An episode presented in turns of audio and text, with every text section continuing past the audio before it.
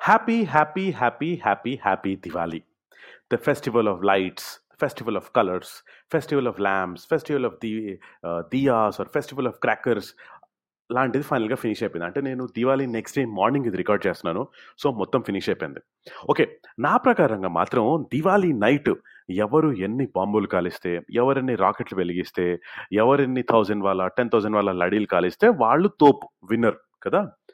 At the same time Diwali అయిపోయిన next day morning ఎవరి ఇంటి ముందు ఎక్కువ కాలిన పేపర్ ముక్కలు ఉంటే వాళ్ళు విన్నర్ వాళ్ళు ఎక్కువ కాలినట్టు. సొసైటీలో వాళ్ళకి బాగా పేరు డబ్బు ఆస్తి హూదా హుందా లాంటివన్నీ ఉన్నట్టు అనమాట సో యాడ్ స్టిక్ అనేది ఎప్పుడు అయి పని అయిపోయిన తర్వాత మిగిలిన ఆఫ్టర్ మ్యాథ్ ఉంటుందే దాంతోనే క్రియేట్ అవుతుంది అని నా ఫీలింగ్ సీరియస్లీ అంటే మీరు గొప్ప పని చేసిన తర్వాత ఎంత కష్టపడి పని చేసినా రిజల్ట్ ఏంటి అంటారే? తర్వాత ఏంటి అంటారే?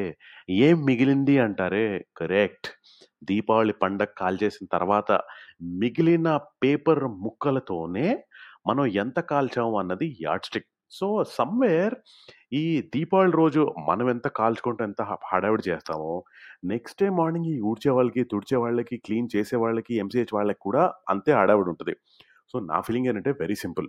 అందరూ సోను సూదులు అవ్వక్కర్లేదు. కానీ మీరు దీపావళికి ఒక వెయ్యి రూపాయలు ఖర్చు పెడితే అందులో టెన్ పర్సెంట్ అంటే ఒక వంద రూపాయలు నెక్స్ట్ డే క్లీన్ చేసే వాళ్ళకి ఇచ్చేటట్టు ఉంటే కాస్త బెటర్ అని. అంటే బేసిక్ హ్యుమానిటీ అదే అని నా ఫీలింగ్.